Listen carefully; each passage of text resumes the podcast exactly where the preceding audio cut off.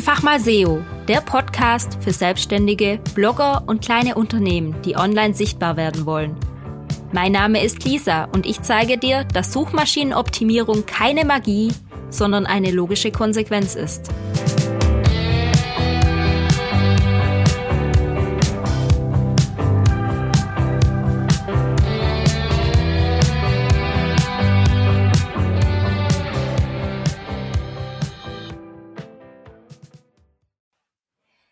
Servus, ich begrüße dich zu meiner neuen Podcast-Folge. Heute habe ich einen Special Guest, und zwar ein alter Hase aus dem SEO, Dominik Zimmermann. Er macht seit 2017 richtig SEO, seit 2016 ist er Blogger, also ähnlich wie ich. Und er hat auch schon bei großen Firmen wie zum Beispiel Foodspring gearbeitet und dort für ordentlich organischen Traffic gesorgt. Hallo Dominik, schön, dass du da bist. Ja, hi Lisa, danke, dass ich da sein darf. Wie bist du denn zu SEO gekommen? Das wollen meine Zuhörer bestimmt auch wissen. Ja, also wie du gerade schon gesagt hast, 2016 habe ich angefangen mit Bloggen und habe damals einen eigenen Fitnessblog gegründet. Ich war im Studium und habe Sport und Journalismus studiert und wollte dann irgendwie anfangen, journalistisch zu arbeiten und habe dann halt gedacht, okay, ich kombiniere jetzt einfach mein Hobby mit dem, was ich beruflich machen möchte und werde einen eigenen Blog starten. Und am Anfang habe ich halt einfach wild drauf losgeschrieben, so fast schon das erste komplette Jahr, und habe mich in der Zeit halt immer gefragt, wie kann ich eigentlich mehr Menschen erreichen, außer meine Beiträge auf Facebook zu posten. Und dann bin ich so langsam auf das Thema SEO gestoßen und habe dann auch in der Zwischenzeit, das war dann genau Anfang 2017, einen Nebenjob, einen Werkstudentenjob bei einem kleinen Online-Magazin angefangen, und die haben halt richtig SEO schon gemacht, und da habe ich dann so meine ersten richtigen praktischen Erfahrungen eigentlich gesammelt und bin dann ein Jahr später eben zu der Firma Foodspring gekommen und wurde da nochmal ganz anders ins Wasser geworfen und habe nochmal ganz andere Erfahrungen im Bereich SEO gemacht, also nochmal deutlich professioneller, und habe mich dann auch natürlich privat immer mehr weitergebildet in diesem Bereich, und so bin ich dann, obwohl ich Sport und Journalismus studiert habe, immer mehr, immer tiefer in den Bereich SEO eingestiegen und bis heute dabei geblieben.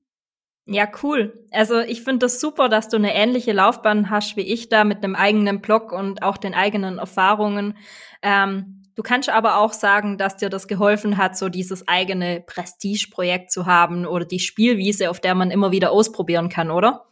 100%ig, auf jeden Fall. Also das ist, ich glaube, bis heute ist das Beste, was ich machen konnte, dass ich dieses Prestige-Projekt hatte und sowohl den Werkstudentenjob während des Studiums als auch nach dem Studium den Job bei Foodspring, den habe ich nur deswegen bekommen, weil ich eben dieses Prestige-Projekt hatte, mit dem ich schon vorweisen konnte, ich kann schreiben, und natürlich habe ich die ersten SEO-Artikel auch gehabt, die weit vorne gerankt sind. Und damit beweist man einfach, okay, ich weiß nicht nur theoretisch, was SEO ist, weil das kann sich jeder, sage ich mal, durch ein paar Blogartikel auch mal schnell aneignen und durchlesen. Aber in der Praxis sieht's dann einfach nochmal ganz anders aus. Da gibt's so viele Kleinigkeiten, Kniffe, woran man feilen muss. Dann ist ja nicht nur, es ist ja nicht nur das Schreiben eines Artikels, sondern auch das Ganze drumherum. Wie man sich mit anderen verbindet, wie man zu Backlinks kommt zum Beispiel, das ist ja auch ein ganz großes Thema. Und das sind Erfahrungen, die kannst du nur sammeln, wenn du es praktisch machst. Also da bringt dir das theoretische Wissen gar nichts. Da ist das Prestigeprojekt, glaube ich, ist super wichtig. Ja, vor allem funktioniert SEO ja in jeder Nische ein bisschen anders. Also wir hatten es ja gerade im Vorgespräch schon, je nach Nische ist es schwieriger oder leichter, auch in die Top 10 zu kommen. Heute stellen wir uns mal ein bisschen die Frage, wie man mittels SEO eine Nische erobert. Also wie kann man da reinpreschen und sich behaupten? Jetzt fragen wir einfach mal ganz einfach, was ist eigentlich eine Nische? Eine Nische ist für mich ein ziemlich individuelles, kleines Themengebiet. Wie definierst du das? Also ich würde es wahrscheinlich genauso definieren. Also ein kleines, bestimmtes, festgelegtes Themengebiet. Ich selber, jetzt spreche ich auch wieder von meinem Prestige-Projekt damals, hatte überhaupt keine Nische. Also ich habe gedacht, ich habe eine Nische, aber das war halt keine wirkliche Nische. Ich war eher im Bereich Bodyweight Training, aber auch nicht 100%ig. Ich wollte Menschen, ich habe mir selber eine Zielgruppe überlegt, aber das war auch keine richtige Zielgruppe. Ich wollte Menschen erreichen, die gerne ein hartes Training haben, hartes Bodyweight-Training quasi. Aber ich habe es damals noch nicht irgendwie als HIIT-Training oder Calisthenics oder ich habe es auch nicht als Bodyweight-Training bezeichnet. Also diese Begriffe, die mich irgendwie in eine Nische hätten bringen können, die habe ich gar nicht benutzt. Und ich glaube, deswegen ist es, also aus heutiger Sicht, ist es super wichtig, dass man sich überlegt, was sind die Begriffe, die gesucht werden, und dann fokussiere ich mich mit meiner Seite wirklich darauf, diese Leute anzusprechen. Also das ist auch etwas, was halt indirekt dann natürlich auf SEO einspielt, wenn du zum Beispiel das Thema Bodyweight-Training, wenn du einen Blog, ein Magazin starten willst, das für Bodyweight-Training rankt, dann musst du diesen Begriff auch möglichst oft auf der Seite verwenden, damit die Leute 100%ig wissen, wenn ich nach Bodyweight-Training suche, gehe ich am besten direkt schon auf die Seite. Ich muss gar nicht nur wild drauf losgoogeln, sondern ich gehe schon direkt auf die Seite und suche dann dort im Blog oder im Magazinbereich einfach direkt nach einem passenden Artikel. Ja, es ist der Expertenstatus, den man da einfach ein bisschen veröffentlichen muss. Ich habe den Fehler auch gemacht, dass ich keine richtige Nische am Anfang hatte. Mein Blog ist ja gestartet mit dem Abnehmen, dann kamen gesunde Rezepte dazu und irgendwann kam das Fahrradfahren, also eigentlich 3 Nischen, wenn man das so sieht. Aber ich habe mir dann daraus einfach meine eigene Nische gebastelt. Ich habe jetzt so ein ganz cooles Logo bei Lisas bunte Welt, wo man Besteck und ein Fahrrad sieht. Und jetzt ist es einfach ein Blog über gesunde Ernährung und Radsport, weil das einfach so ein paar Schnittstellen hat. Ich habe dann so ein schönes Diagramm aufgezeichnet und habe gesagt, welche Probleme haben die Leute. Und das sind dann meistens Hobbyradfahrer und Einsteiger. Die wollen sich aber auch richtig ernähren. Die wollen vielleicht tatsächlich Gewicht verlieren. Und so habe ich dann die Schnittmenge gefunden. Man kann ja auch mehrere Themen kombinieren, um eine Nische zu finden. Aber es ist ein Prozess. Es ist ein langer Prozess. Definitiv. Also bei mir war es dann ja so, dass ich mich nach der Zeit bei Foodspring, also ich habe 2 Jahre bei Foodspring gearbeitet. Da habe ich natürlich extrem viel gelernt. Danach habe ich bei einem anderen Unternehmen gearbeitet, die sich auf das Thema Biohacking spezialisiert haben. Und habe dort das Magazin überarbeitet und halt Artikel für die in Auftrag gegeben. Und da habe ich auch so viel dazu gelernt, dass ich am Ende gemerkt habe, okay, ich will mein Prestigeprojekt haben, aber mein altes Prestigeprojekt passt irgendwie gar nicht mehr zu mir. Und habe dann halt gesagt, okay, ich mache was Neues. Und so bin ich dann zu meinem neuen Projekt Allround Athletics halt gekommen, was auch gar nicht so extrem nischig auf den ersten Blick ist, aber es wird immer nischiger, es findet sich so langsam. Also da ist es auch ein Prozess. Ja, aber man muss ja auch nicht von Anfang an die perfekte Nische haben. Das ist auch meine eigene Erfahrung. Jetzt mit einfach mal SEO habe ich mal gesagt, ja okay, ich biete SEO für Blogger, selbstständige, kleine Unternehmen an, aber irgendwie dann auch ein bisschen WordPress und es ist ein großes Thema, das ist jetzt nicht die Mega-Nische. Und ich habe jetzt einfach ausprobiert, was gut funktioniert, was nicht so gut funktioniert. Und tatsächlich bin ich halt auch mit ein paar WordPress-Artikeln, obwohl ich kaum was drauf habe, richtig gut gerankt. Und dann habe ich mir gesagt, okay, da muss ich jetzt tiefer rein. Da gibt es jetzt demnächst einen Gutenberg-Online-Kurs, wo ich zeige, wie man mit dem umgeht. Dann aber auch andere Nischen. Ich ranke zum Beispiel für SEO für Mittelständler oder SEO für Maschinenbau, obwohl ich das nirgends auf meiner Seite richtig stehen habe. Es steht nur auf der Über-mich-Seite, dass ich mal im Maschinenbau im Mittelstand gearbeitet habe. Also das ist die einzige Verknüpfung und es gibt einfach nichts anderes in der Nische großartig und ich ranke dafür, weil ich anscheinend Experte bin. So sieht mich zumindest Google. Also denke ich mir, da muss ich rein. Die Nische ist doch noch frei. Man kann im SEO nicht vorher alles definieren und sagen, ich mache das jetzt so und das ist dann so. Das ist ja wie mit Keywords auch. Du kannst klar irgendwelche Keywords definieren, Aber ob du letztendlich für die Keywords dann rankst, entscheidet die Suchmaschine. Vielleicht steckt die dich ja auch in eine ganz andere Schublade rein. Ja, 100%. Ich habe auf jeden Fall einige Artikel schon im Leben veröffentlicht, wo ich dachte, okay, da habe ich jetzt sehr gute Chancen, und am Ende hat es einfach gar nichts gebracht. Also die haben einfach nicht gerankt, ist einfach so passiert. Und bei anderen Artikeln, wo ich halt nicht gedacht habe, dass die besonders gut ranken würden, da habe ich auf einmal gut dafür gerankt. Ja, also natürlich versuche ich schreibe eigentlich nur Artikel, wo ich irgendwie Potenzial sehe, aber trotzdem ist es, weil manchmal steckt man nicht drin, man weiß nicht, wie die Google-Bots letzten Endes auf deine Seite kommen und was. Also wir kennen ja sehr viele Mechanismen, die für SEO wichtig sind, aber trotzdem kennt man nie alle, und manchmal steckt man einfach nicht drin, dann ist man selber überrascht, was da auf einmal bei rumkommt.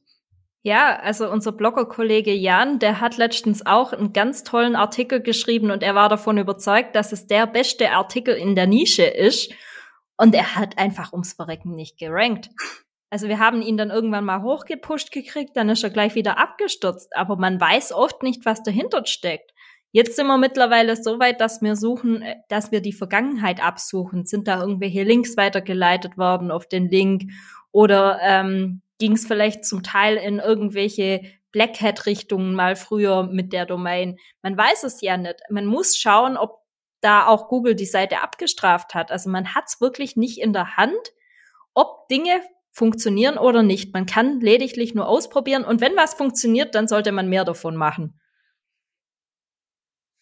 Ja, definitiv.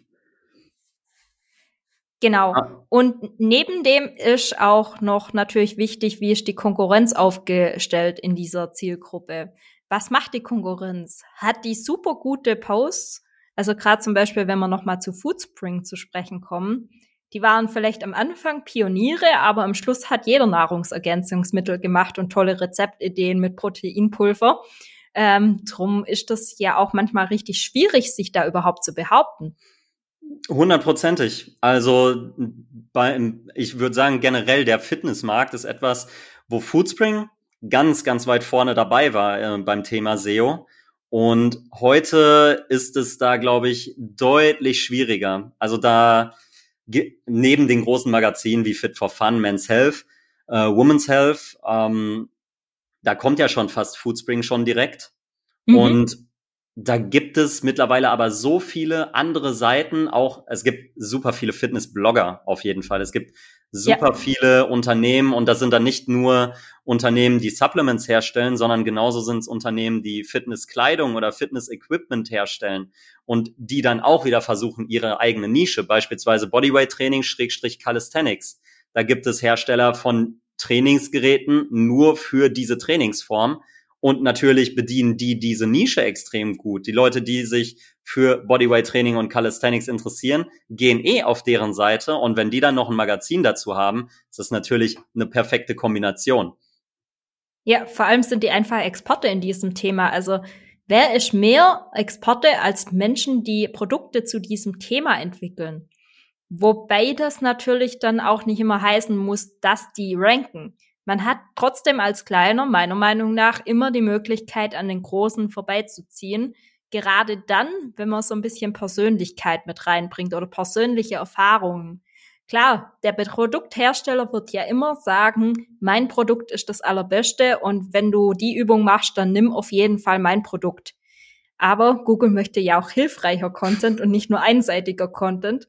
Und drum wäre es immer gut, wenn dann irgendwie eine kleine Nische kommt und sagt so, hey, ich habe das Produkt XY zwar getestet, aber das andere Produkt ist noch besser. Und am besten ist es, wenn du das Produkt im Kühlschrank aufbewahrst, weil dann hält es länger oder so. Also ja gut, bei Trainingsgeräten jetzt nicht unbedingt, aber du weißt, was ich sagen möchte. Ja, auf jeden Fall, klar. Also ich glaube auf jeden Fall, wenn wir auf das Thema Expertenstatus ein bisschen gehen wollen, ich glaube nicht, dass man den Expertenstatus unbedingt braucht, aber er hilft einem natürlich. Also man wirkt natürlich authentischer, die Leute nehmen sich natürlich gerne oder lieber etwas von einer Person an, die auch als Experte gilt, der sie deswegen eben vertrauen können, als einem Unternehmen, das halt Produkte verkauft und wo sie keine Person dahinter sehen. Ja. Also wenn es so eine Art Galionsfigur gibt in dem Unternehmen, dann ist das natürlich auch vorteilhaft, weil die dann immer quasi die Person ist, die für die Artikel einsteht und auch für die Produkte einsteht. Ich glaube aber nicht, dass es zwangsläufig wichtig ist, dass man selber der Experte sein muss. Aber es ist auf jeden Fall hilfreich. Also es gibt mehr Vertrauen für den Leser oder die Leserin. Ja, vor allem Experte ist ja so definiert. Also ich habe mir am Anfang vom Jahr richtig schwer getan zu sagen, ich bin jetzt SEO-Experte. Weil ganz ehrlich, ich habe Suchmaschinenoptimierung nicht studiert. Ich habe Informatik studiert. Ich habe die letzten 5-6 Jahre als Softwareentwicklerin gearbeitet und nebenher hatte ich halt einen Blog. Aber wenn man von außen betrachtet, war ich für andere schon längst ein SEO-Experte, weil ich ja diesen Blog schreibe und sehr erfolgreich und immer Tipps und Tricks sagen kann oder auch mal Problemstellungen lösen kann. Und für mich selber im Kopf, ich war einfach keine Expertin in dem Thema oder noch nicht so. Aber als ich es dann ausgesprochen hatte, das war ein ganz großartiger Effekt. Ab jetzt sehe ich mich auch als Expertin und andere noch viel mehr. Ja, gut. Das ist ja auch etwas, man selber hat ja immer das Gefühl, oder man selber weiß ja auch relativ gut, je mehr man sich mit einem Thema beschäftigt, desto mehr weiß man auch, was man eigentlich nicht weiß. Ja. Also man wird ja, auf der einen Seite lernt man total viel und weiß viel über ein Thema, aber genauso kommt man an einen Punkt, wo man sich auch nicht dafür schämt, zu sagen, so, da habe ich jetzt keine Ahnung von. Ne? Und ich glaube, dann ist es immer dieses, wenn man weiß, wie viel man nicht weiß, dann denkt man auch so, ich bin doch kein Experte. Ich weiß, es gibt doch voll viele Sachen, die weiß ich gar nicht. Ja. So, aber ja, ich glaube, das darf man lernen, dass man sich selber irgendwann als Experte auf einem Gebiet bezeichnet. Und ich würde auch behaupten, Google sieht dich als Experte, sobald du regelmäßig über ein Thema schreibst, aber auch von außen einige Signale bekommst. Sprich, wenn du jetzt bei mir im Podcast zu Gast bist, dann ist das auch wieder so ein Zeichen von, hey, der redet über SEO, der kennt sich doch da aus. Oder wenn jemand Social-Media-Profile hat, wenn jemand Backlinks sammelt, weil er Interviews gibt, Gastbeiträge. Das sind ja alles auch Zeichen, dass derjenige was vom Kasten hat und auch von anderen gehört werden will. Und ich glaube, das ist das große Ganze, das sich da zusammensetzt. Was ich gerade vielleicht noch vergessen habe, sind so Sachen wie Google-Bewertungen oder Bewertungen auf anderen Plattformen. Das ist natürlich auch ein Kriterium für einen Expertenstatus, aber das große Ganze. Und sobald das halt zusammenspielt, ist man für die Suchmaschine mehr oder weniger ein Experte. Es kommt natürlich drauf an, in welcher Nische man ist. Da gibt's ja dieses Your Money Your Life. Wenn du ein Arzt bist und über Gesundheitsthemen bloggst, dann hast du es leichter, weil du ein Arzt bist. Wenn du aber einfach nur ein Hans Wurst bist, der dir erklären möchte, wie man abnimmt, dann hast du es etwas schwieriger. Ja, macht Sinn. Ist ja auch gut, dass Google da mittlerweile so weit ist, dass Google das halt ein bisschen einordnen kann. Wenn man sich überlegt, was irgendwie vor 10, 20 Jahren SEO war, was da gemacht wurde, da hat man ja wahrscheinlich nur Mist gefunden. Also ich war damals zu jung, um wirklich zu wissen, was da gerade im Internet abging. Aber wenn ich das höre, dann, dass Leute da einfach nur das Keyword 100-mal in weiß auf weißem Hintergrund geschrieben haben. So, da fragt man sich auch, okay, das kann ja nicht wirklich ernst gemeint gewesen sein. Also, dass das funktioniert hat, Wahnsinn. Aber wahrscheinlich auch nur kurze Zeit. Aber ja. Ich glaube sowieso, wenn man bei SEO versucht, irgendwelche hinterhältigen Maßnahmen zu machen, das kommt immer wieder auf dich zurück. Ja. Also das ist das, was ich, würde ich sagen, von Anfang an gelernt habe. Schreib vernünftige Texte, liefern einen echten Mehrwert und versuch nicht Backlinks über irgendwelche ausländischen Seiten einzukaufen, dass du auf einmal 1000 Backlinks hast, die bringen dir überhaupt nichts. Da bringt dir ein Backlink von einem Bekannten, der auch einen Blog hat oder sowas, bringt dir mehr als 1000 Backlinks von irgendwo aus China oder so, ne? Ja, definitiv, unterschreibe ich so sofort. Und es ist ja auch dieses Echte, dieses Authentische, was dahinter steckt. Wenn dich wirklich ein echter Freund oder ein Geschäftspartner weiterempfiehlt, auch wenn der nur eine kleine Website hat, dann ist das einfach echt und authentisch. Aber wenn du plötzlich auf einer Casino-Website irgendwelche Links hast, sorry, das bringt dir doch gar nichts. Das merkt selbst die Suchmaschine, dass da irgendwas schief läuft. Ja. Das ist wahrscheinlich das Erste, was die Suchmaschine gelernt hat. Lass die Finger von Casino-Seiten. Und irgendwelchen Porno-Seiten. Ja, das ist wahrscheinlich noch schlimmer.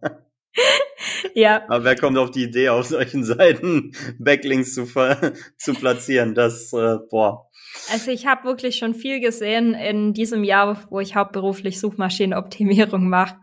Und also Pornoseiten waren jetzt nicht unbedingt direkt dabei, aber kennst du die Geschichte mit String Emil Online? Nee, erzähl mal. Das hat mir eine andere Gästin, nennt man das, glaube ich, im Podcast erzählt, die Carola Heine, die schreibt übrigens für den Lexoffice-Blog. Und okay. Die ist auch sehr, sehr lange im SEO-Game und da meinte früher mal einer, er nimmt jetzt die Domain String Emil Online. Auch eine Triggerwarnung an alle, bitte nicht die Seite öffnen, die gibt's immer noch. Auf jeden Fall ist die Abkürzung SEO und der hat dann das so gut ausgespielt, das Game, dieses frühere SEO-Game, dass er überall mit SEO ganz oben gerankt ist.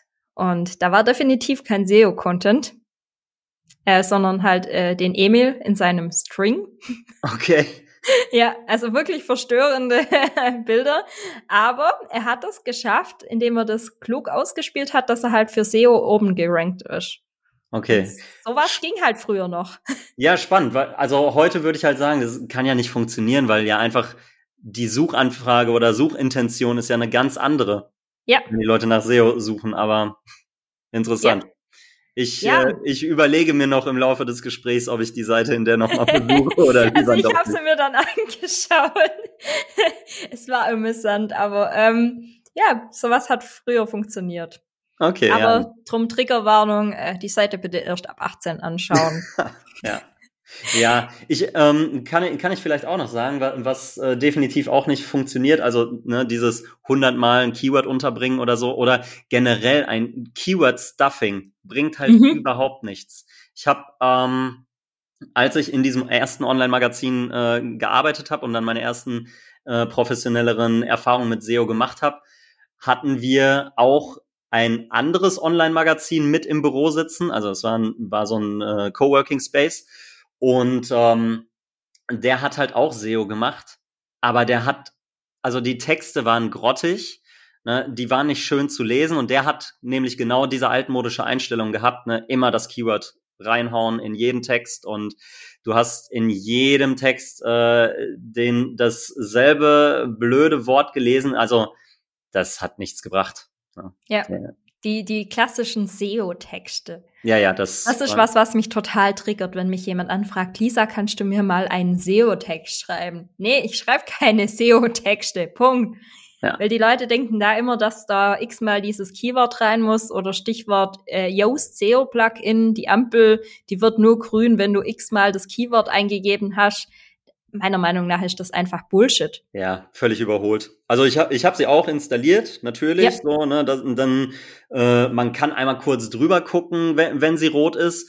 Aber also wenn das Keyword nicht oft genug drin ist, also auf diesen Wert nehme ich am wenigsten Rücksicht. Also es ist eher, ob ich irgendeinen Flüchtigkeitsfehler drin habe. Mittlerweile bin ich auch lang genug drin, dass ich meinen Standard habe, wie ich jeden Text aufbaue und wo ich weiß, was rein muss, was nicht rein darf und deswegen in der Regel passieren solche Fehler nicht, aber es kann immer mal irgendein Flüchtigkeitsfehler passieren und Ja, aber ich habe auch Texte, die Ampel zeigt rot und die ranken trotzdem gut. Genau, also, genau meine Erfahrung. Das sage ich auch regelmäßig. Ihr habt Texte, wo die Ampel auch grün leuchtet und die ranken gar nicht. Ja. Also es ist einfach kein Indikator zum Ranken. Ja. Ja, aber schön, dass du die Erfahrung da auch gemacht hast. Und ich bin absolut überzeugt, wenn man einmal weiß, wie man guten Content schreibt, dann klappt das auch. Dann braucht man kein Tool, wo dir sagt, ob das jetzt gut ist oder schlecht ist, sondern man entwickelt irgendwann ein Gefühl dafür. Ja. Und aber auch das wieder ist der Expertenstatus. Wenn du richtig drüber schreiben kannst über ein Thema, dann bist du ein Experte meiner Meinung nach. Also immer wieder drüber schreiben kannst.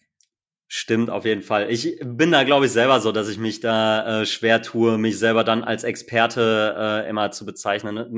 Man selber hat halt, wie gesagt, dann immer so dieses, ja, gibt ja andere Leute, die wissen noch mehr und andere haben noch länger, noch mehr Erfahrung und so. Aber man selber ist auf jeden Fall auch dann ab einem gewissen Punkt, ist man einfach Experte. Ja, aber es gibt immer welche, die weniger wissen als du und für die bist du schon der Experte.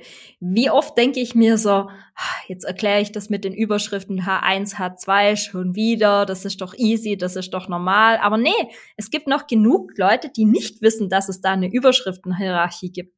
Ja. Oder Meta-Title, Meta-Description, Alt-Attribute. Das sind alles Dinge, die für mich kalter Kaffee sind und die für mich selbstverständlich sind. Aber irgendwer gibt's immer noch, der sagt, ach, das wusste ich jetzt aber noch nicht. Ja. Und so wird es auch bei dir sein. Und schon wenn ich auf deine Seite komme und sehe, du machst da einen Handstand auf einem Foto, dann bist du für mich schon der Experte, weil du kannst etwas, was ich noch nie in meinem Leben konnte. Ja. Ja, stimmt vollkommen. Man muss sich da ein bisschen von frei machen. Man selber stellt sich ja ungern aufs Podest. Und man stellt schneller andere Leute aufs Podest. Und da muss man, ich glaube, man sollte einfach das Podest weglassen. So, ja, ne? Genau. Genau, wichtig ist nur, dass man sich für ein Thema begeistern kann. Und ich glaube, wenn man sich für ein Thema begeistern kann und da ein paar Erfahrungen gesammelt hat in dieser Nische, dann kann man auch in diese Nische einpreschen und die auch erobern. Ja. Man muss ja nicht der Beste, Schnellste sein. Wenn wir zum Beispiel den Torsten vom Ausdauerblock hernehmen, der läuft jetzt auch irgendwie keine mega großen Marathons und ist überall auf Platz 1. Aber er ist begeistert für den Laufsport, für den Ausdauersport und er begeistert viele anderen. Und drum ist er im Thema Laufen halt fast überall auf Google Platz 1. Ja, ja, klar. Und er ist natürlich auch lange dabei, das muss man auch sagen. Ja. Ne? Also langer Atem ist für SEO natürlich auch das A und O. Ja, also ich hatte da letztens einen Kunde, ganz panisch nach 2 Monaten. Es ist jetzt noch nichts passiert. Haben wir das Geld jetzt zum Fenster rausgeworfen? Nein. SEO dauert natürlich. Und es ist ja nicht nur, dass man einmal SEO macht. Nee, SEO ist ja ein Prozess. Also du schreibst ja ständig neuen Content, der ranken kann, der Potenzial hat. Und da macht man nicht einmal irgendwelche Einstellungen und dann rankt man.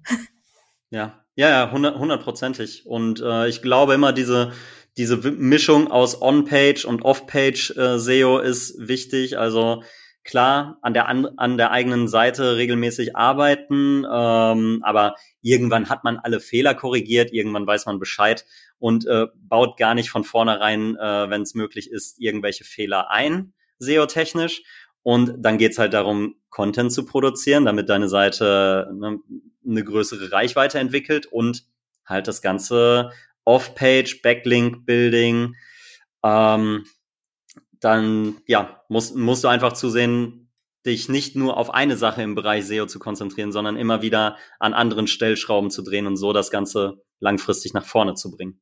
Ja, und halt ausprobieren. Man muss vielleicht mit der Mentalität rangehen, dass nicht alles sofort funktioniert, sondern dass man wirklich immer wieder nachjustieren muss und das ausprobieren muss. Und was ich auch ganz oft sehe, ist, die Leute, die messen das dann gar nicht richtig. Die haben da völlig falsche Erwartungen. Die machen da so ein bisschen SEO und dann erwarten sie, dass sie plötzlich 10 neue Kunden haben. Ja. Aber dass sie zum Beispiel erstmal langsam steigen, dass sie bessere Platzierungen bei Google haben, dass sie ein bisschen mehr Traffic haben, dass sie vielleicht einen neuen Backlink ganz einfach ohne Zutun von sich selber erhalten haben, weil jemand anders den Artikel so geil fand, dass er ihn verlinkt hat. Das sind ja auch alles messbare Erfolge bei SEO. Und drum, also dieses mal nachschauen und gucken, was jetzt wirklich dabei rumkommt. Das fällt bei vielen einfach unter den Tisch oder es wird einfach zu groß gedacht.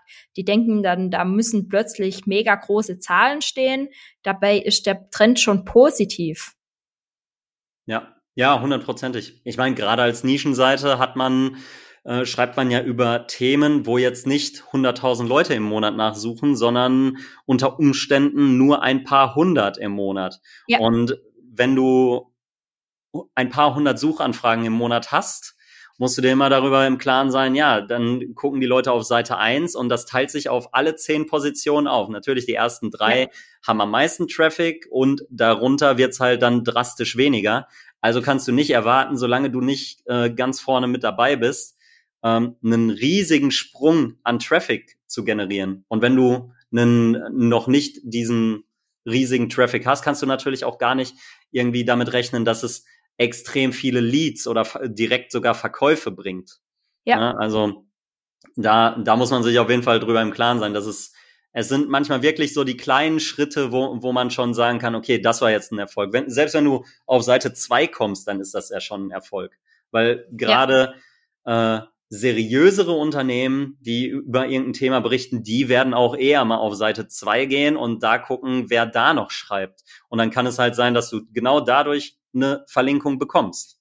Ne? Und also eine Verlinkung zu bekommen, ohne selbst irgendwas dafür getan zu haben. Also das ist auf jeden Fall fast die größte Ehre, die man bekommen kann, würde ich sagen, wenn man SEO-Artikel schreibt. Ich habe dieses Jahr, glaube ich, 1- oder zweimal geschafft und ich war so mächtig stolz, dass ich mich dann mal bei demjenigen direkt bedankt habe. Ja. Ja, man lernt es einfach wertzuschätzen, wenn man verlinkt wird. Ja, weil man halt weiß, wie viel Arbeit das normalerweise ist. Ja, und dass das einfach niemand freiwillig macht. Aber auf der anderen Seite, ich mache das ständig. Also in jedem Blogbeitrag, wo ich schreibe, sind 1, 2 ausgehende Links drinne, auch wenn ich die gar nicht kenne. Ich recherchiere dann, gucke mir Studien an und wenn da jemand einen guten Blogbeitrag geschrieben hat, warum soll ich ihn nicht verlinken? Mhm. Also ich bin immer der Meinung, wer gibt, kann irgendwann auch nehmen und irgendwann kommt das zurück. Und wenn ich mich mit demjenigen verkrach oder der plötzlich anfängt, Bullshit zu erzählen, dann kann ich den Link ja immer noch rausnehmen. Aber so, ich habe kein Problem, auch mal jemanden zu verlinken, auch wenn ich den gar nicht kenne. Mhm. Und das strahlt meiner Meinung nach auch nochmal so ein bisschen das Expertendasein aus. Weil wenn du eine Studienarbeit schreibst, dann gehst du ja her und nimmst irgendwelche Quellen und verlinkst die oder beschreibst die. Das zeigt ja, dass du dich mit dem Thema auseinandergesetzt hast und recherchiert hast. Wenn du jetzt aber nur deinen eigenen Text ohne Quellenangabe veröffentlichst, dann hat es nicht so diesen Eindruck, als ob du dich gründlich informiert hättest. Mhm.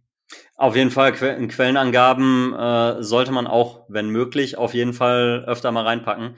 Muss ich mir selber, glaube ich, auch auf die Fahne schreiben, das noch öfter auf meiner Seite. Man muss es ja nicht als Quelle aufführen, das reicht ja dann wirklich schon im Text, wenn du zum Beispiel schreibst, es wurde bewiesen, dass Menschen, die mit ihrem eigenen Körpergewicht trainieren, XY passiert, dass du dann dieses Wort verlinkst. Das reicht ja oft auch schon aus. Ja, also für den Besitzer der anderen Seite auf jeden Fall auch genauso eine mega Ehre dann. Ne? Ja, genau. Also drum, das auf jeden Fall.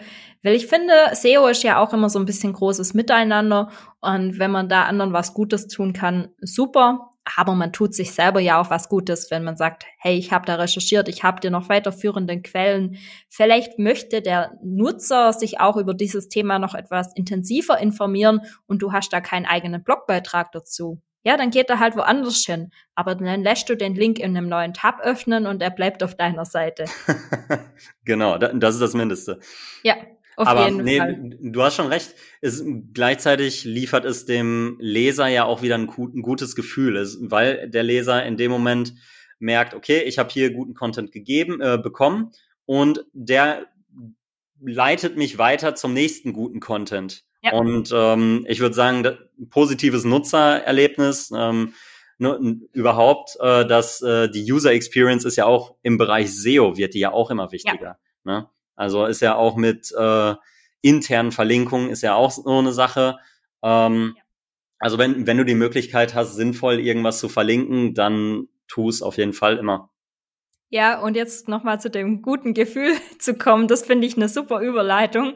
Du kennst doch auch diese Seiten, die dir ein ungutes Gefühl geben, weil du das Gefühl hast, die wollen dir was verkaufen. Ja. Gerade vor ein paar Jahren gab es ganz, ganz viele von denen, die Affiliate-Seiten.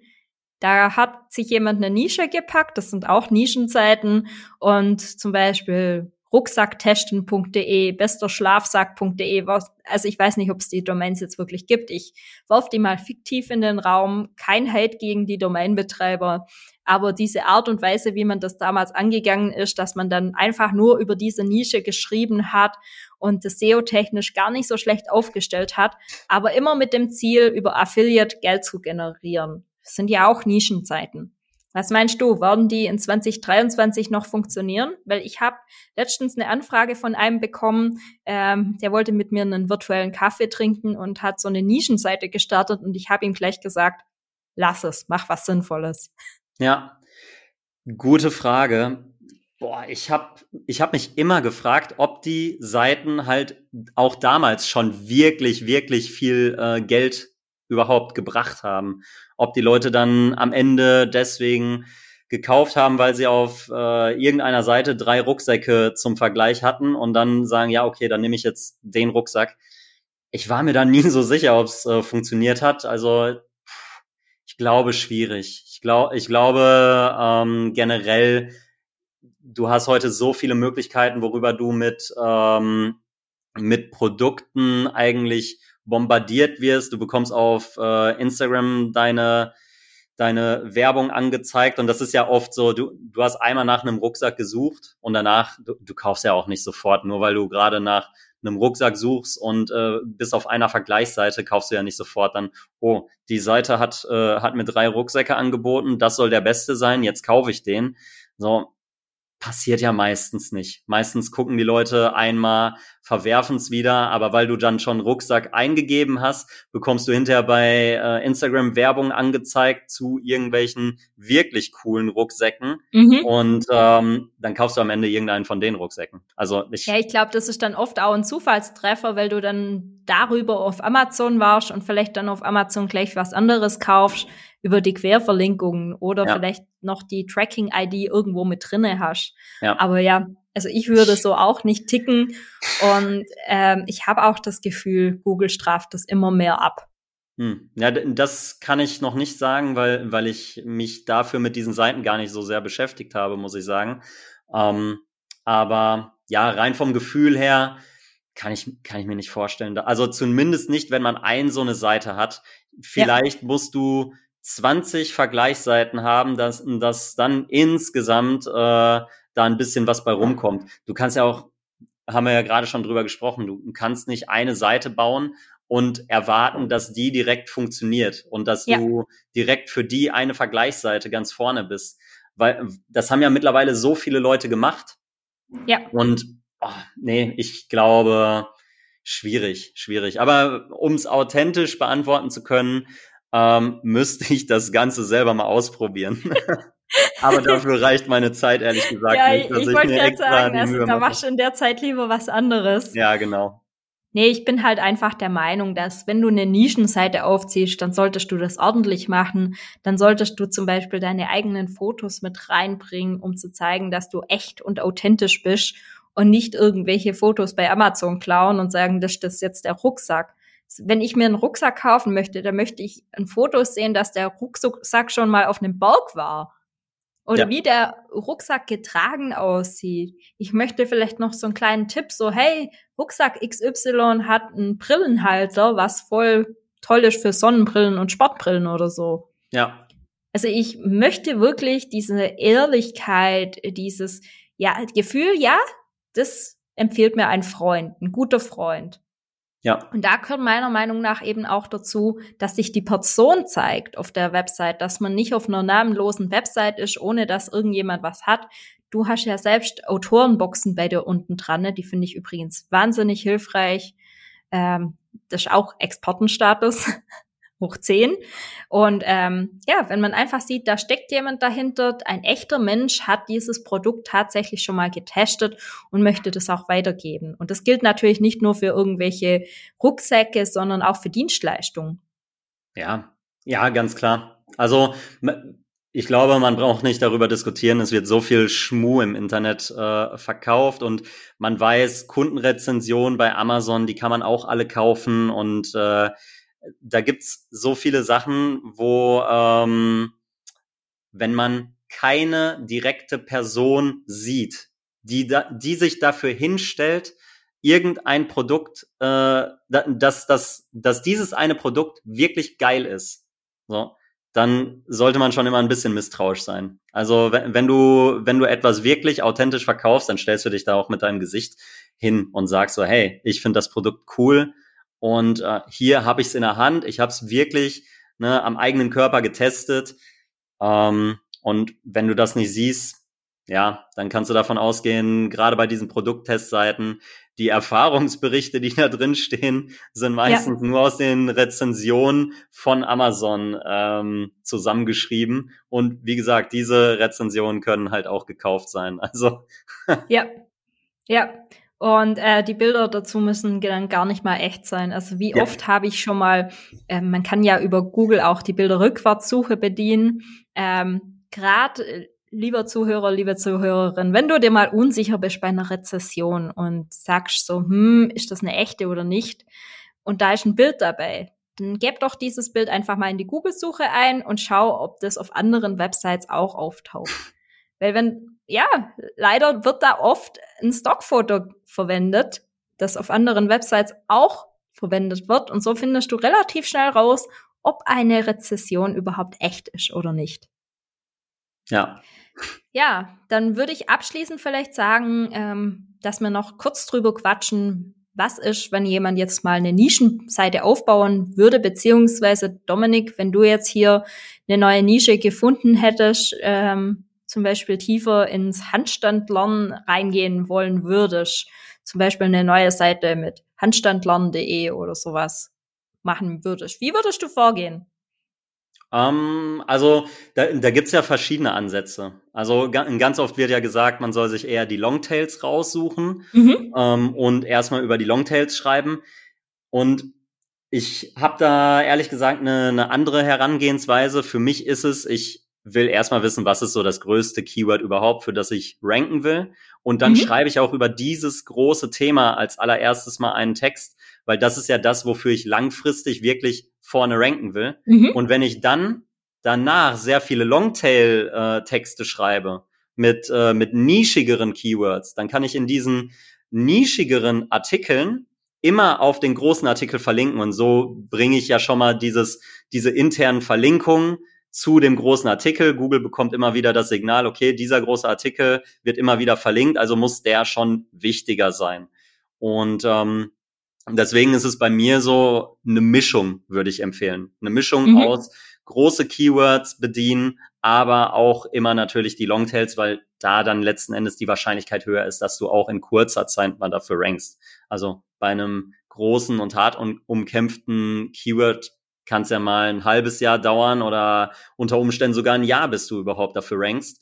Und umgekehrt kann es halt bei so richtig nischigen Sachen dann ganz schnell passieren, dass du mal in einer Woche oder sowas auch mit vorne dabei bist. Und ja, deswegen würde ich immer empfehlen, such dir erstmal raus, also such dir ein, zwei, drei richtig große Sachen raus, wofür du ranken willst, und dann bau dir durch Longtails eigentlich die wirkliche Basis auf. Das ist interessant, weil genau so habe ich es intuitiv bei meiner Seite auch gemacht. Ich habe als allererstes die Seite Was ist SEO beschrieben, was ja schon ein sehr, sehr großes Keyword ist, und habe da ein bisschen was drüber geschrieben. Und dann habe ich mir 3 so Hubs gemacht, einmal SEO für Blogger, einmal SEO für Selbstständige und einmal SEO für kleine Unternehmen, wobei letzterer noch nicht online ist. Und diese Hubs habe ich dann auch ein bisschen befüllt und habe dann angefangen, Blogbeiträge zu schreiben, die je nachdem, wie sie kategorisiert sind, in diesen Hubs auftauchen. Automatisch. Ja. Und mit den Hubs ranke ich super. Und die wiederum pushen aber meine Überseite, also Was ist SEO, ziemlich heftig. Das heißt, ich merke tatsächlich, wie ich nach einem Jahr jetzt richtig gut hochgerutscht bin. Und die Hubs, die laufen und die kleinen Nischenseiten, diese einzelnen Blogbeiträge, die wirklich sehr nischig sind, die laufen sowieso. Ja, macht total Sinn. Also ja. Ich habe es auch am Anfang anders gelernt, weil natürlich manche Seiten einfach andere Strategien fahren. Aber ich glaube, gerade wenn du eine kleine Seite bist und nicht irgendwie einen Eingang hast, direkt wo viel Geld reinkommt, dass du noch andere Traffic-Kanäle hast, dann solltest du immer diesen Weg gehen. Also ich glaube, dann ist halt wirklich... Auf jeden Fall auch ein großes als allererstes nehmen, aber nicht nur große. Also manche meinen ja dann auch, die kleinen, die lohnen sich nicht. Ich nehme jetzt hier diese 5 Keywords, schreibe 5 Artikel dazu und dann passiert nie was. Nee, ich würde tatsächlich das mit einem großen belassen, höchstens 2 große Artikel, wo so generisch dann auch ein bisschen sind und dann wirklich spezifisch reintauchen. Generalisierung, wenig machen, aber Spezialisierung viel, viel mehr machen und dann aber ständig intern verlinken. Das machen so viele falsch. Also nicht falsch, die machen es gar nicht. Ja, genau. Also kann ich zu 100% unterschreiben. Bin ich voll auf deiner Seite. Super. Ich hoffe, dass der ein oder andere ein bisschen Inspiration gefunden hat, vielleicht auch nochmal tiefer in die Nische reinzugehen. Vielleicht hinterfragt sich auch der ein oder andere, habe ich überhaupt eine Nische oder bin ich der kurdische Inder, der auch Pizza verkauft? Das sollte man nämlich nie sein. Falls ihr noch mehr vom Dominik hören oder lesen wollt, dann findet ihr natürlich seinen Blog Allround Athletics. Ich werde ihn verlinken. Oder ihr findet ihn auch auf LinkedIn, da gibt's auch einen Link dazu, der schreibt da hin und wieder was. Gibt's sonst noch was, wo man dich finden kann, wie man dich finden kann, wo man dir folgen kann? Also LinkedIn auf jeden Fall super gerne, wenn es noch mehr um das Thema SEO geht oder generell Online-Marketing und also Business-Kontext eher. Und dann halt zu meiner zweiten Leidenschaft oder meiner größten privaten Leidenschaft, dem Sport, findet man mich natürlich bei Instagram und da einfach simo.tam eingeben, dann zeige ich euch, wie man einen Handstand macht. Ja, also das ist wirklich brutal. Ich gucke mir das immer wieder an und denke mir regelmäßig so, das werde ich nie in meinem Leben schaffen. Habe ich auch einen Artikel zu, der ganz gut rankt. Kannst du dir angucken, wie man damit anfängt. Ich habe so ein paar traumatische Erfahrungen in der Grundschule gemacht mit Handstand machen, auf den Kopf fallen und so. Okay. Und aber vielleicht, ich glaube, wenn ich das mal angehe, dann bist du auf jeden Fall mein Experte dafür, weil du seit Jahren bombardierst du mich mit diesem Content und ich weiß jetzt schon, wenn es mal darum geht, dann gehe ich zu dir oder falls ich mal Kinder habe, die in Handstand lernen sollen, dann schicke ich sie zu deinen Artikeln. Drum, Expertenstatus ist nichts, was über Nacht passiert und du hast das richtig super die letzten paar Jahre aufgebaut. Also falls jemand auch noch sportliche Ziele verfolgt, dann tragt euch mal beim Dominik in den Newsletter ein. Der gibt da immer ein paar tolle Impulse. Gerade wenn man da was lernen möchte. Ja, sehr gerne auf jeden Fall. Seid herzlich willkommen. Cool. Sehr cool, dass du da warst und ich verabschiede mich bis zum nächsten Mal. Ciao. Macht's gut. Ciao, ciao.